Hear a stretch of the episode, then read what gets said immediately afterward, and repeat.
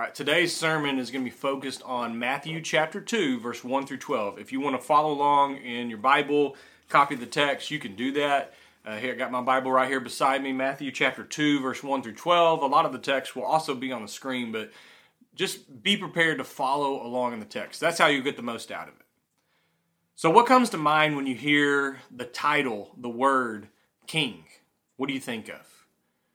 For me, my first thought when I think of a king is I think of ancient warfare, like ancient battles, like uh, guys wearing shields and having uh, swords and spears and bows and arrow. You know, I think of those types of weapons and people going to ancient style battle. In fact, I also think of weapons like this. This looks pretty cool, huh? These are, these somebody gave this to me that went to Scotland Uh, many years ago, and they bought this for me as a gift. Th- these are weighted, and they're spiky, and I don't know what you call this weapon, but when I think of a king, and I think of kingdoms and ancient warfare, I think of weapons like this, and I think if I were going to battle, this would be my weapon of choice. These are some of the things that I think of when I think of a king, but probably most of all, what I think of when I think of a king is a throne. A king always has a throne. So what do you think of when you hear the title King? Their T V show Family Feud, I'm not sure if anybody watches it, but I, I don't, but I read this, that many years ago on an episode of Family Feud, there was a question on there where they had polled one hundred people.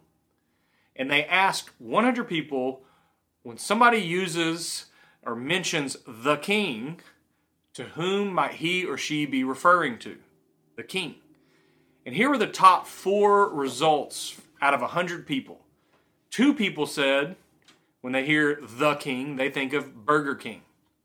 Three people said, when they hear the king, they think of Martin Luther King Junior Seven people said that they think of Jesus. And eighty-one people, eighty-one people out of one hundred, can you guess what they said? They said that they think of Elvis Presley. I don't know if he's who came to mind when you think of the king or a king, but that's kind of the world that we live in now, is that when people hear king, they think of Elvis. But in the ancient world, uh, you know, for us, kings and kingdoms, we don't live, live in that kind of world, but in the ancient world, kings and kingdoms were, were very common. It was a common reality. And kings in the ancient world had, had all the power in their kingdom. They could let live, or they could kill, they could promote, they could demote, whatever they said goes. And Jesus lived in a world where kings and kingdoms were a common reality. And I would argue that maybe it's still a common reality for us today, because we all have our own little kingdoms.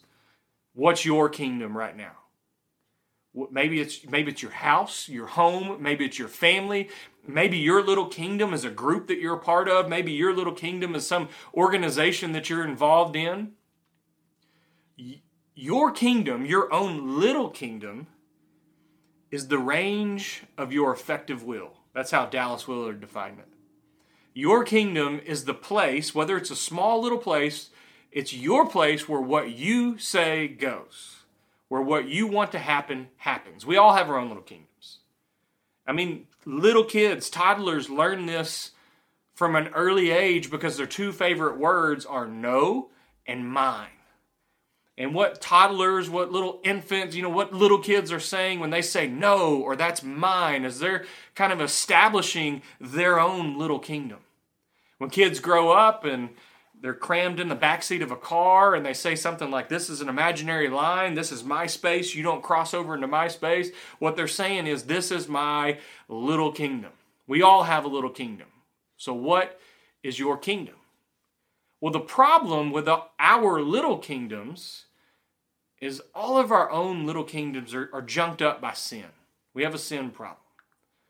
But if you take all of our little kingdoms, whatever that may be, your family, your your house, your organization, your group, and you start merging these little kingdoms together, what you get are schools, cities, societies, and nations.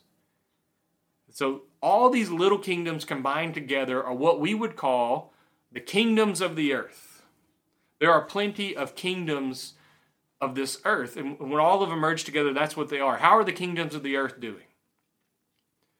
if you're paying attention to what's going on in the world, if you just watch the news and, and everything that goes on in this world, the kingdoms of the earth, we're not doing too great.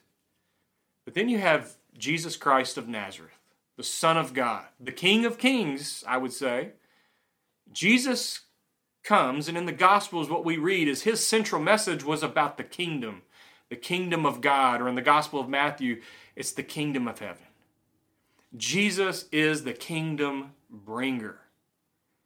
And if our little kingdoms, if the way to define that is the range of our effective will, then the kingdom of God is the range of God's effective will. The kingdom of God is breaking, breaking in wherever we're at when God's will is being done. And all throughout really human history since Jesus was on this earth, and even in our time today, there's kind of a collision that's taking place between the kingdom of God and the kingdoms of this earth. And this morning, as we focus on Matthew chapter two, what we're really going to see is in all of Matthew chapter two, and all of the Gospel of Matthew, but especially these first twelve verses, is there is a collision taking place between the kingdom of God and the kingdoms of this earth. So I want to read verse one and two again, and maybe you'll just kind of notice the kingdom language, notice the kingly type language as we read this. After Jesus was born in Bethlehem, in Judea, during the time of King Herod, Magi from the east came to Jerusalem and asked, "Where is the one who's been born King of the Jews? We saw his star when it rose, and we have come to worship him." So you see this collision right there in verses one and two. You have this guy named King Herod, but then you have these wise men or these Magi who are saying, "Hey, there's a king that's been born. Where is he at?" There's a rival kings right now. They're colliding. Let's take a step back and look at verses one and two, and let's try to figure out who these characters are. First of all, we have the Magi, or in the N R S V and other translations, they're referred to as the wise men. Who, who are these wise men? Who are these guys?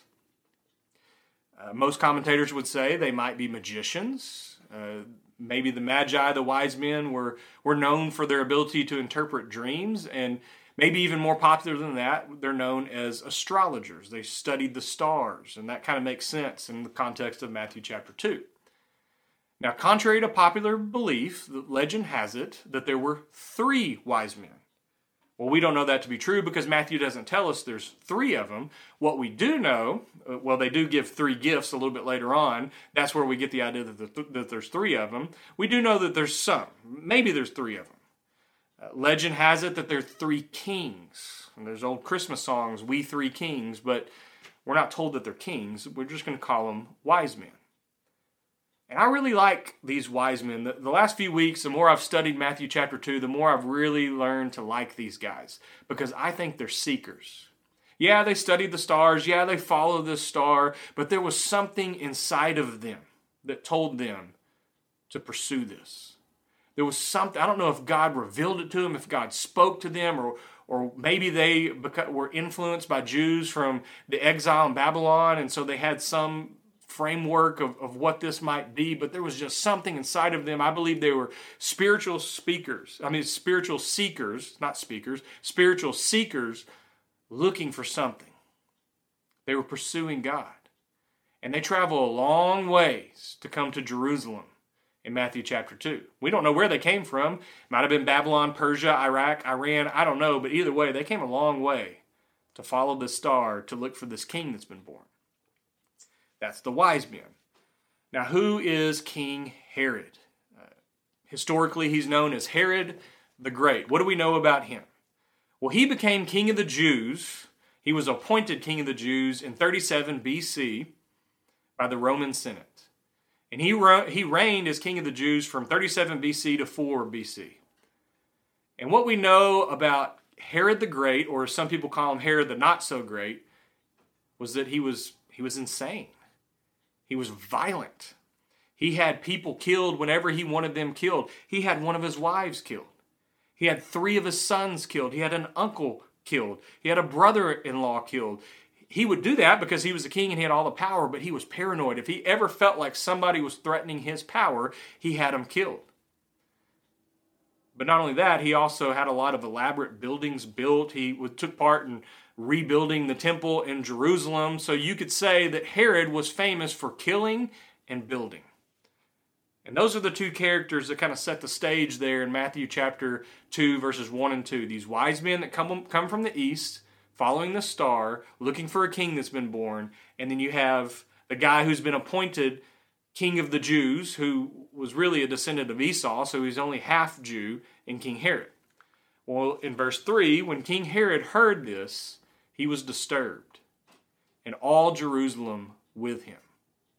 I think verse three is an interesting verse.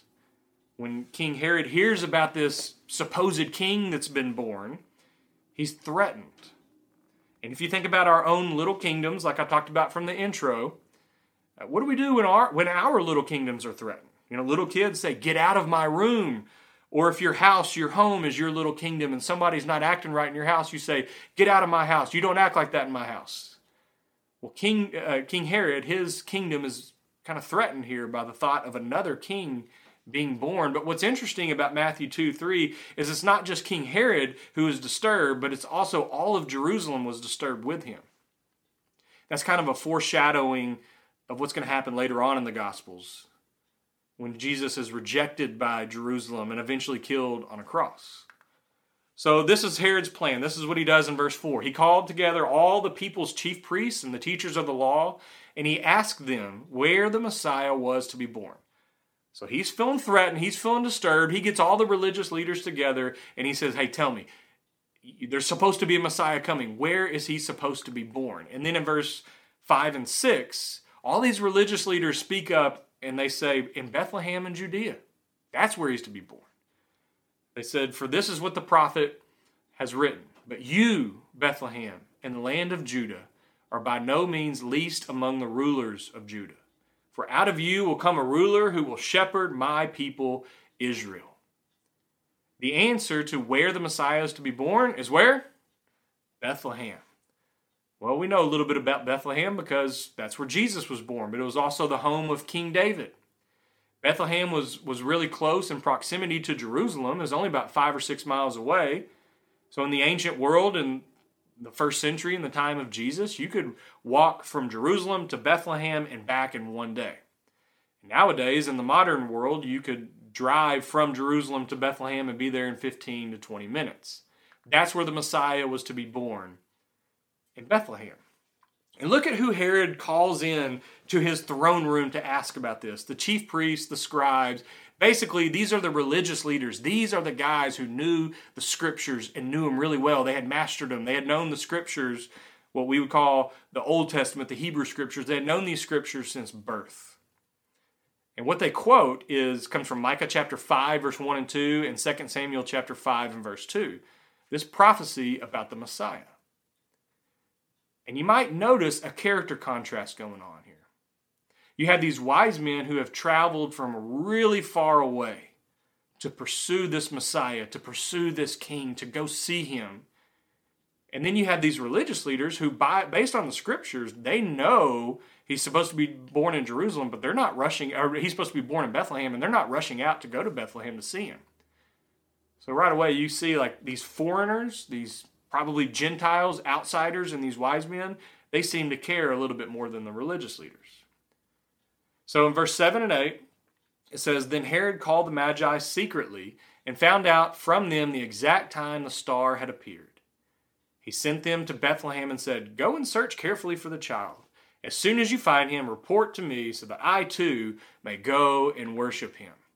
Now we know that obviously Herod does not want to actually go worship this supposed king born in Bethlehem. What Herod is really doing is he's being deceitful because he is going to be on a mission to seek and destroy, because that's what he does.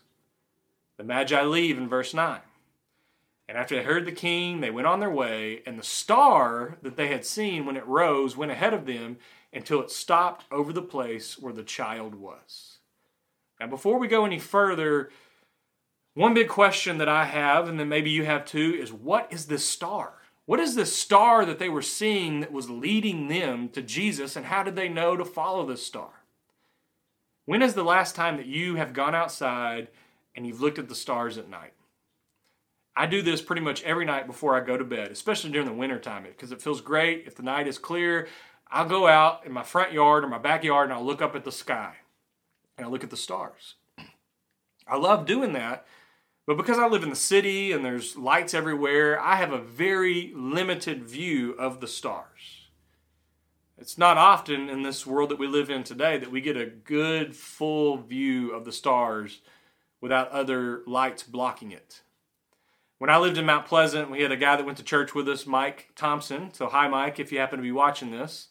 Mike told me this story many years ago where he and his wife uh, had hosted a group of college students to come stay with them for the weekend.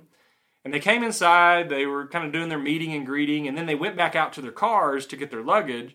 And Mike said about fifteen minutes went by, and these kids didn't show back up. So he went outside to check on them, and they were just sitting by their cars looking at the stars. See, Mike lived out in the, kind of out in the woods, out in the country, so there wasn't many street lights. And he said, "Are y'all okay?" And they said, "Yeah, we've just never seen the stars like this before. We live in the Metroplex. You know, there's usually other lights that kind of block it. We don't get the full view of the stars like this." You see, in the ancient world, there were no, there's no electricity. There was no house lights or street lights or headlights coming from cars. There were no, they usually, at most nights, they probably got a pretty full view of the stars. And there were many people who studied the stars and studied the planets, especially people from the East. And they gave meaning to these stars. They gave meaning to these planets. And that's probably what these wise men are, is they studied the stars and they had followed a star. But the night sky is filled with stars, so how would they know about one star? What is this star that they're following? Some say that it's when Saturn and Jupiter were in conjunction with each other, which apparently this year, twenty twenty, I think on December twenty-first, that's supposed to happen again. Maybe that's what the wise men saw. Maybe it was a meteor, maybe it was a comet, maybe a supernova occurred. We're not real sure. There's been a lot of study, a lot of speculation as to what this star is. The most important thing about this star is that it led them to Jesus. There's an old song and uh, the old hymns. I got a hymn right, a hymnal right here, the Songs of Faith and Praise. And song number one thousand five, I got it marked right here, is a song called Beautiful Star of Bethlehem. When I was in Mount Pleasant for about nine years, the church there, one of the main song leaders was a guy named Galen. Hi, Galen. It's Mike's brother, who I just told the story about Mike. So if you guys ever seen watch this, how are y'all doing? Good to see you. Uh, Galen would always lead. His favorite song was song number one thousand five, Beautiful Star of Bethlehem. If he ever had to call an audible or sing a song last minute, he would always say, "Hey, turn, turn to one thousand five. And we would sing this song over and over, Beautiful Star of Bethlehem. And I got the songbook here, so I could sing it for you right now, but I'm not going to. Thought about it. But anytime I sing, I just wind up distracting people because I can't sing very well. If you think about the song, Beautiful Star of Bethlehem, the guiding the wise men on their way, that still doesn't answer what the star is. And we don't really know, to be honest. We don't know a lot about these wise men. We don't know a lot about this star. And there's a little bit of a mystery to it, and I'm okay with that mystery. I know that God was working, and God used that star to lead these wise men to Bethlehem, to the house, to the place where Jesus was laying. So in Matthew chapter two and verse ten, when they saw the star, they were overjoyed. They were overjoyed. This long trip that they had been on, who knows how long they had been on the road following this star, and it had finally led them to the place that they were looking for, and they were overjoyed. When's the last time you've been overjoyed? When's the last time you've been overjoyed because of Jesus? In verse eleven, on coming to the house, they saw the child with his mother Mary, and they bowed down and they worshiped him. Then they opened their treasures and presented him with gifts of gold, frankincense, and myrrh. First of all, they go into a house. Joseph and Mary and baby Jesus, they're no longer in the manger. They probably stayed in Bethlehem for a little while, and now they've made it to a house. And these wise men who have traveled a very long distance, they finally show up to this house, and I, I imagine, you know, they're looking for the King of the Jews. And what do they see? Well, they see a, a toddler or, or an infant who's economically limited, surrounded by modest surroundings. I imagine it was probably a pretty small, poor house, and this baby is being held by a teenage mother. That's what they've traveled this far, this long journey to see. And what's their response? They, they get on their knees and they worship. They worship Jesus as the King. And I think what Matthew is showing us in the Gospel of Matthew is he's not just the King of the Jews. He's the King of all nations. He's the King of everything. Not just the Jews, but these wise men, the outsiders, the foreigners, the Gentiles. Jesus is the true King. And the gifts that they bring to Jesus, gold, frankincense, and myrrh, I could spend some time talking about that. But in summary, the, these gifts were gifts that you would bring to a king, because Jesus is the King. And the great thing about this is we, we spend some time thinking about the, the gifts that they bring to Jesus, but the greatest gift of all was that baby that they came to see. Jesus Christ, the Son of God, God incarnate, the Christ child. That's the greater gift. For many years, my family participated in something called Magi gifts. And we would get a shoebox, a small, you know, shoebox, regular size, whatever it is. We'd put school supplies and we'd put toys and whatever would fit inside this shoebox. We'd wrap it up and we would send it to Honduras, and they would give it to kids, I guess, who weren't able to receive Christmas gifts. And that was their Christmas gift for the year. But usually it was something that they could, that would be helpful for them. It's called Magi gifts. And it was inspired right here by these wise men, by these Magi from Matthew chapter two. And they have been inspiring gift giving for many years now. So they go in, they worship, they present these gifts. And then when it's time to leave, in verse twelve, it says, having been warned in a dream, which is common in Matthew one and two, been warned in a dream not to go back to Herod, they return to their country by another route. So God, I imagine, is using this dream to tell them, don't go back and tell Herod where Jesus is. Go home another way. But maybe, maybe verse twelve is also showing us that once you meet Jesus, you'll never be the same. Maybe one of the things that Matthew is telling us is that once you meet Jesus, you no longer walk the old road. And that's all we know about these wise men. Were there three of them? Maybe. Magi, wise men, whatever you want to call them. I like these guys.